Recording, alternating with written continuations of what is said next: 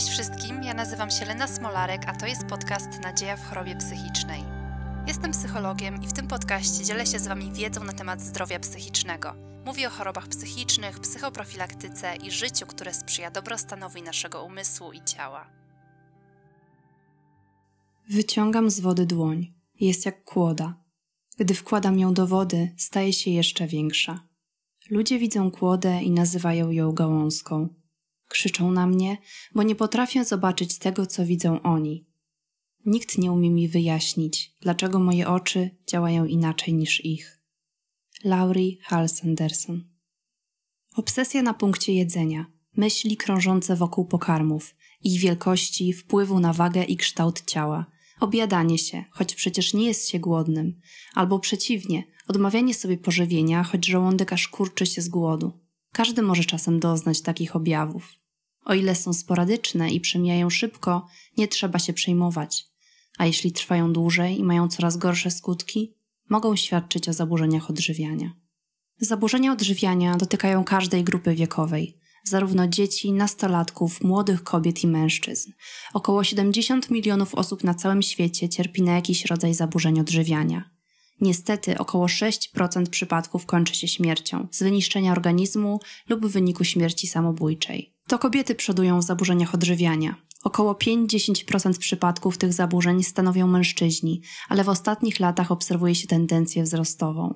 Anoreksja zajmuje też niechlubne, niestety, pierwsze miejsce w rankingu najwyższej śmiertelności wśród zaburzeń psychicznych. Dane wskazują, że około 13% osób przed 20 rokiem życia doświadczyło zaburzeń odżywiania. Przejdźmy do klasyfikacji zaburzeń odżywiania. Na potrzeby tego odcinka skorzystam z klasyfikacji DSM-5. Wyróżniamy anoreksję psychiczną i tutaj są dwie postaci. Jedna z napadami objadania się, przeczyszczania oraz druga postać ograniczająca. Następnie bulimia psychiczna, napadowe objadanie się, pika, zaburzenia przeżuwania, zaburzenie z unikaniem, ograniczeniem przyjmowania pokarmu, inne zaburzenia karmienia lub odżywiania się, np. atypowa anoreksja psychiczna, bulimia psychiczna o innej częstotliwości, zespół jedzenia nocnego czy zaburzenie z przeczyszczaniem. Występują też nieokreślone zaburzenia karmienia lub odżywiania się. Pacjent nie spełnia wszystkich kryteriów innych zaburzeń odżywiania.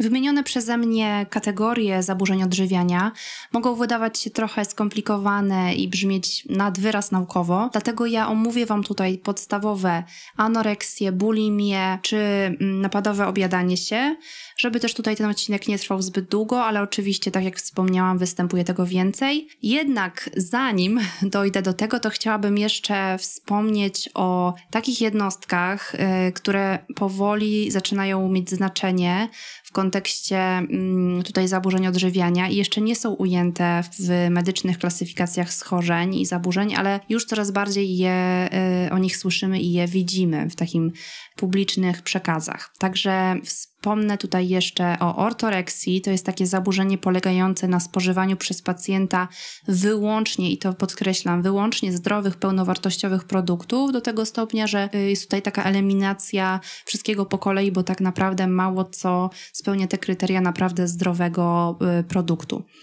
E, następnie jest także diabulimia, to jest taka spotykana u osób, y, którzy, które zmagają się z cukrzycą i one specjalnie manipulują dawkami insuliny tak, aby uniknąć zwiększenia masy ciała. Następnie drunkoreksja, czyli inaczej alkoreksja, to jest taki problem związany z unikaniem spożywania pokarmów po to, aby kalorie, które potem pacjent dostarcza sobie wraz z tym spożywanym alkoholem, nie doprowadziły do wzrostu jego wagi. Więc są to takie nowe przypuszczenia. Y, jeszcze to nie jest, tak jak powiedziałam, w medycznych klasyfikacjach, ale mm, coś w tym temacie powoli zaczyna się dziać. Więc dobrze, przejdźmy do tych y, najważniejszych. Mm, na początek anoreksja. Jakie są kryteria diagnostyczne anoreksji psychicznej? Po pierwsze, ograniczenia poboru energii względem zapotrzebowania, prowadzące do znacząco niskiej masy ciała w kontekście wieku, płci, zdrowia fizycznego. Znacznie mniejsza masa ciała jest zdefiniowana jako jako masa, która jest mniejsza niż minimalna normalna. Ponadto intensywny lęk przed przyrostem masy ciała i przytyciem lub uporczywe zachowania, które kolidują z przyrostem masy ciała, nawet gdy masa ciała jest znacząco niska. Dodatkowo zakłócenie sposobu przeżywania jakby swojego, mm, swojej wagi, kształty, kształtu własnego ciała, nadmierny wpływ masy ciała lub jego kształtu y, na samoocenę albo zaprzeczanie jakby powadze aktualnej sytuacji i tej y, niskiej masie ciała. Przejdźmy teraz do podtypów anoreksji. Mamy postać ograniczającą. Tu najważniejsze jest, że w ciągu ostatnich trzech miesięcy osoba nie podejmuje regularnie zachowań typu obiadanie się lub oczyszczanie, to znaczy prowokowanie przez siebie wymiotów, nadużywanie leków przeczyszczających itd. Tak jest także postać z napadami obiadania się i tutaj w ciągu ostatnich trzech miesięcy osoba regularnie podejmuje zachowania typu obiadanie się lub oczyszczanie. Ale jak w praktyce wygląda życie z anoreksją? Osoba z anoreksją ciągle ogranicza swoje pokarmy, ilość i częstość przyjmowania tych posiłków, zawęża dietę, unika tak zwanych tuczących pokarmów o wysokim indeksie kalorycznym. Dodatkowo wykonuje przynajmniej jedną z następujących czynności: albo stosuje wyczerpujące ćwiczenia fizyczne, albo przyjmuje środki redukujące łaknienie, albo doprowadza do wymiotów, albo stosuje środki przeczyszczające lub moczopędne. Tutaj się mogą oczywiście te, tutaj te zachowania dobierać w pary tak zwane lub występować samodzielnie. Ponadto u osoby z anoreksją cały czas y, tym wymienionym działaniom przeze mnie towarzyszy zaburzony obraz własnego ciała. Pacjent, y, osoba z anoreksją postrzega je jako zbyt grube i towarzyszy temu lęk przed przytyciem. Bardzo często pojawiają się też u e, osoby z anoreksją zaburzenia hormonalne z zakresu tak zwanych mm, osi podzgórze przysadka nadnercza. I gonad oczywiście, co u kobiet prowadzi do braku miesiączki, a nawet do zatrzymania miesiączkowania. U mężczyzn do zaburzeń potencji i libido. Są też inne zaburzenia hormonalne, jakie mogą wystąpić, innymi nieprawidłowe stężenie hormonów tarczycy, hormonów wzrostu i insuliny. Oprócz zaburzeń hormonalnych występują również zaburzenia somatyczne oraz nieprawidłowości w wynikach badań. Można także zaobserwować zaburzenia wodno-elektrolitowe i metaboliczne, między innymi objawy wyniszczenia organizmu, zaniki mięśniowe, obrzęki, bladość skóry, suchość skóry, obniżenie temperatury ciała, wypadanie włosów, pojawienie się na ciele takiego owłosienia w postaci meszku, mm, obniżenie ciśnienia krwi, zmniejszenie częstotliwości akcji serca itd., tak itd. Tak także omdlenie, bóle głowy. Tutaj jest naprawdę mnóstwo i nie każdy oczywiście musi mieć wszystko, ale jeżeli już jest stan poważny, no to najczęściej dzieje się to lawinowo, tak? Wsypie się, że tak powiem, mówiąc wprost, ciało po kolei. Często osoba z anoreksją ma także inne objawy zaburzeń psychicznych, m.in. obniżenie nastroju, zmniejszenie radości życia, poczucie braku sensu życia, myśli samobójcze, napięcie, lęk, drażliwość, zaburzenia snu, objawy myślenia obsesyjnego i zachowań kompulsywnych. Ok, przejdźmy do bulimii psychicznej. Więc tutaj mamy następujące kryteria. Nawracające epizody obiadania się. Epizod obiadania się mm, tutaj charakteryzuje się następującymi cechami. Jedzenie w określonym czasie, czyli na przykład jedzenie w ciągu 3 godzin takiej ilości pożywienia, która zdecydowanie przekracza normy większości ludzi. Poczucie braku kontroli nad jedzeniem w czasie takiego epizodu. Jest to trudne do opanowania, poczucie ilości, znaczy to jest takie trudne do opanowania właśnie poczucie tej ilości zjadanego pokarmu. Ponadto nawracające nieodpowiednie zachowania kompensacyjne, mające właśnie na celu ograniczenie przyrostu y, masy ciała, takie jak samoprowokowanie wymiotów, nadużywanie leków y, przeczyszczających, moczopędnych, mm, głodowanie, nadmierne ćwiczenia fizyczne. Ponadto powinien się pojawić przynajmniej jeden napad żarłoczności w tygodniu przez co najmniej 3 miesiące i ta samoocena też pozostaje pod dużym wpływem tego, jak wygląda ciało. Na końcu chciałabym jeszcze wspomnieć o zaburzeniu z napadami objadania się. Jest to takie zaburzenie, które polega na powracających sytuacjach napadowego objadania się. Niektórym może się właśnie kojarzyć e, z bulimią, albo no, zdarza się też, że współwystępują razem. I kiedy występuje to napadowe objadanie się, e, osoba spożywa obiektywnie duże ilości jedzenia a towarzyszy temu właśnie też poczucie utraty kontroli przy braku ekstremalnych zachowań związanych z kontrolą wagi. Więc to jest też ważne, że nie występują aż tak bardzo te zachowania polegające na takim kontrolowaniu, czy, czy, czy przytyłam, czy schudłam i tak dalej. Jakie są kryteria e, zaburzenia z napadami objadania się? Też inaczej to się nazywa e, binge eating disorder. Mm, to są tak, powtarzające się epizody niepohamowanego jedzenia, współwystępowanie z powyższym, e, czyli z tymi epizodami przynajmniej trzech następujących objawów. Jedzenie dużo szybsze niż normalnie, jedzenie aż do nieprzyjemnego uczucia pełności, jedzenie dużych porcji jedzenia pomimo nieodczuwania fizycznego głodu, jedzenie w samotności z powodu wstydu, zakłopotania jedzeniem oraz odczuwanie wstrętu do siebie, depresji lub winy po przejedzeniu. Dodatkowo można także zauważyć wyraźne cierpienie dotyczące niepohamowanego jedzenia. To występowanie tego niepohamowanego jedzenia występuje co najmniej raz w tygodniu przez 3 miesiące. Oraz jest tutaj brak powtarzających się czynności kompensacyjnych w związku z niepohamowanym e, jedzeniem. Przyjrzyjmy się teraz przyczynom zaburzeń odżywiania. Oczywiście jest wiele możliwych przyczyn, ale można wyróżnić pewne kategorie. Na początek czynniki predysponujące to są takie czynniki ryzyka. Mam tu na myśli biologiczne, na przykład uwarunkowania genetyczne, Taka pewna skłonność do obsesji, lęków, perfekcjonizmu jest determinowana genetycznie, więc tutaj trzeba to brać pod uwagę jako pewną przyczynę możliwą zaburzeń odżywiania. Zdarza się też, że tam, gdzie występują zaburzenia odżywiania w rodzinie, wcześniej również występowały, na przykład przypadki depresji czy zaburzeń lękowych. Możliwą przyczyną jest również nieprawidłowe funkcjonowanie podwzgórza.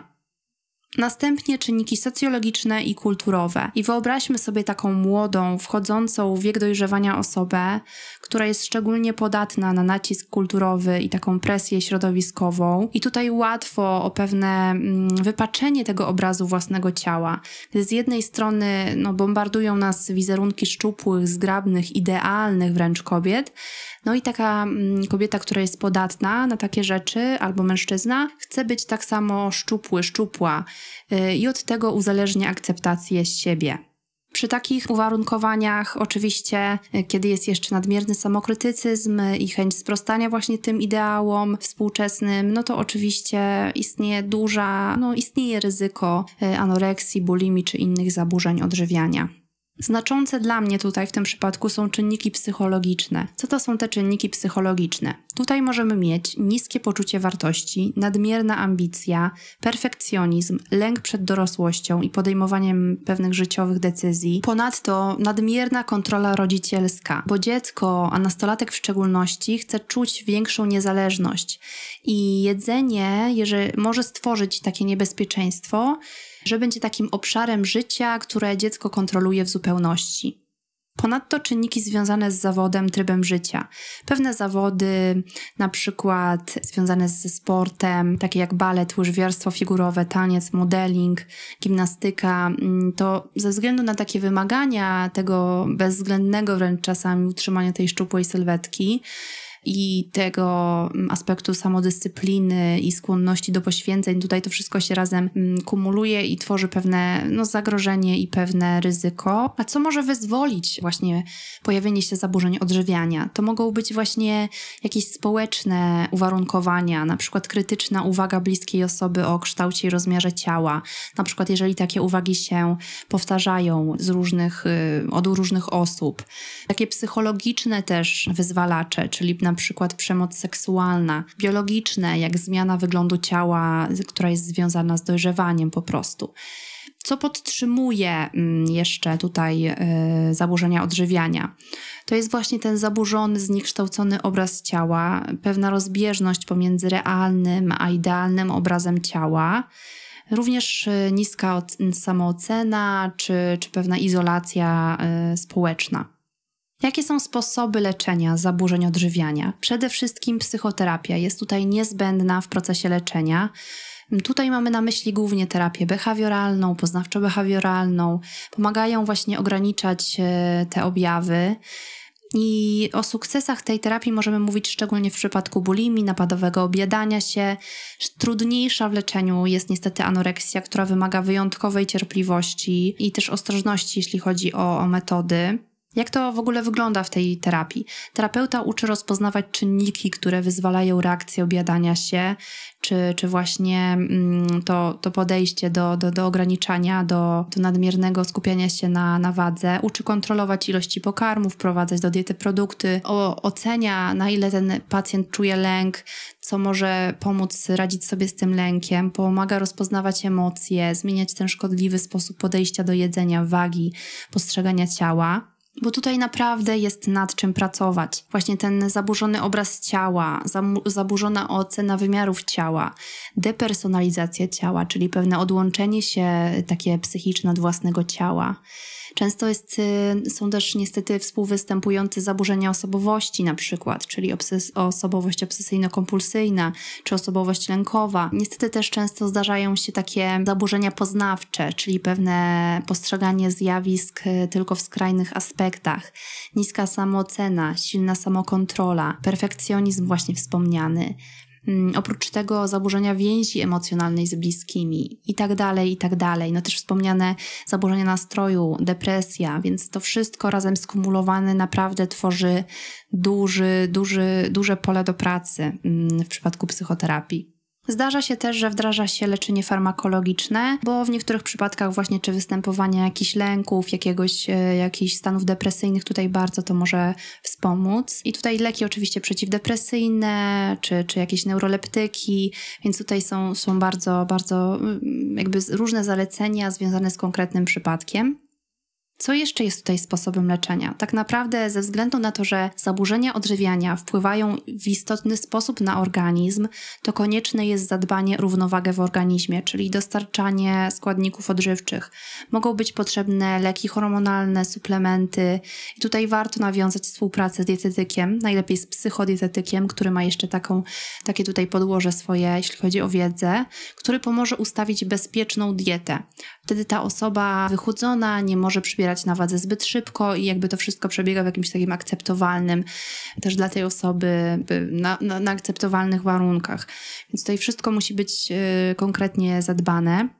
Zdarza się niestety, że jest potrzebna hospitalizacja, czyli to leczenie szpitalne. I tutaj pojawia się pewien problem, bo często pacjenci i ich rodziny zaprzeczają problemowi lub umniejszają jego wagę i trudno namówić ich na ten sposób. A kiedy właśnie pacjenci mają bardzo niskie BMI, w bardzo są złym stanie psychicznym, fizycznym, to hospitalizacja no, wydaje się niezbędna. Wyobraźmy sobie teraz taką sytuację, że obserwujecie u e, członka rodziny, znajomego, przyjaciela niepokojące zachowania. I jakie to są właśnie te niepokojące zachowania, które powinny wzmóc czujność i mogą wskazywać, że osoba zmaga się z zaburzeniami odżywiania? Wypluwanie jedzenia do chusteczki, obsesyjne liczenie kalorii, zbyt długie, rozwleczone w czasie przeżuwanie, jedzenie tylko niskokalorycznych potraw, Ciągłe odmawianie jedzenia, rezygnacja z wieczornych posiłków, zbyt częste mówienie nie jestem głodny, drażliwość w tematach około jedzeniowych, zostawianie na talerzu większości porcji, częste picie wody. I to częste picie wody jakby w zamian na przykład za jedzenie, odmawianie śniadania w domu, ale proszenie na przykład o pieniądze na posiłek do kupienia poza domem i to takie ciągłe, ciągle występujące. Ubieranie się warstwowo, zażywanie aspiryny, dosypywanie do posiłków pikantnych przypraw, niechęć do jedzenia w towarzystwie. Niektóre rzeczy mogą się wydawać trochę dziwne, ale naprawdę, jeżeli składają się na całość, to mogą, e, mogą właśnie razem sugerować, że, że osoba zmaga się z zaburzeniami odżywiania. Na koniec mam parę porad dla członków rodziny, znajomych, przyjaciół osób, które mają zaburzenia odżywiania. Po pierwsze, nie ignoruj. Nieleczone zaburzenie odżywiania może mieć skutek śmiertelny. Tak jak wspomniałam na początku, anoreksja niestety zajmuje niechlubne pierwsze miejsce w przypadku zaburzeń e, psychicznych, e, które, które mają skutek śmiertelny. Nie oskarżaj. Objawy wskazują, że to nie wymysły, nie fanaberia, lecz zaburzenie. Nie przezywaj tej osoby chudziną, obżartuchem, niejadkiem. Dla osoby chorej to nie są zwykłe słowa, lecz określenia z mocnym ładunkiem emocjonalnym. Nie kontroluj nadmiernie, osiągniesz efekt odwrotny od zamierzonego. Nie powtarzaj po prostu zjedz to. Nie jedz tego. Dla osoby z zaburzeniem odżywiania nie ma nic prostego w jedzeniu. Zachowaj cierpliwość. To pomoże osobie chorej łagodzić negatywne emocje. Dbaj o równowagę atmosfery podczas posiłków. Ani nie celebruj ich nadmiernie, ani nie obniżaj ich znaczenia. Nie traktuj jedzenia jako kary, ani jako nagrody. Jedzenie powinno być naturalną częścią życia człowieka, nie jakąś kartą przetargową. Nie obwiniaj chorego ani siebie. Poczucie winy tylko spotęguje problemy, nie pomoże w ich rozwiązaniu.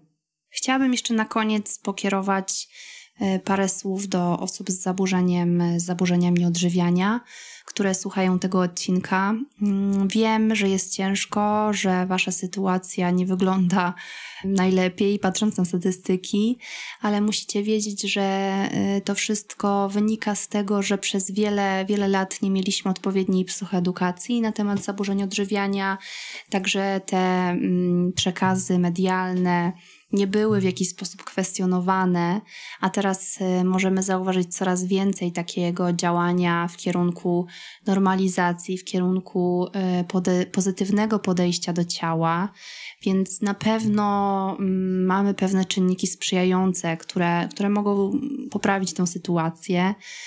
I tak naprawdę najważniejsza jest terapia i niepoddawanie się, nawet jeżeli nie wychodzi. Wydaje mi się to kluczowe, bo często osoby z zaburzeniami odżywiania mają, y, znaczy również zmagają się z perfekcjonizmem więc ta, ta układanka sprawia, że jeżeli powinie im się noga, nie uda im się, to uznają, że to nie ma sensu i są po prostu beznadziejni, czyli ta niska samoocena. A tutaj tak naprawdę zawsze, nawet jak się upadnie, to po każdym upadku trzeba wstawać i wstawać i wstawać, padać i wstawać. I choć to jest często wyczerpujące, to naprawdę warto, bo im dłużej walczymy, tym mamy większą szansę na to, że naprawdę sobie z tym poradzimy.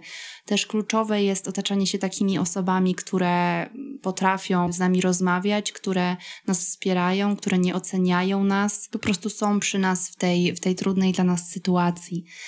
Trzymam za Was wszystkich kciuki, jeżeli zmagacie się z zaburzeniami odżywiania albo macie przy sobie osobę z zaburzeniami odżywiania. Mam nadzieję, że ta, ten odcinek i ta wiedza była, była dla Was przydatna i że zobaczymy się w następnym odcinku. Jeżeli macie jakieś pytania lub chcielibyście, żebym pogłębiła temat zaburzeń odżywiania, to oczywiście mm, jest to jak najbardziej możliwe dawajcie znać. Też będę bardzo wdzięczna, jeżeli będziecie oceniać, dodawać oceny podcastu na Spotify, żeby podcast szedł dalej w świat. I mam nadzieję, że widzimy się za dwa tygodnie, bo mam ambitny plan, żeby odcinki były za dwa tygodnie. Zamierzam też wprowadzać te rozmowy z gośćmi, które cały czas Wam obiecuję.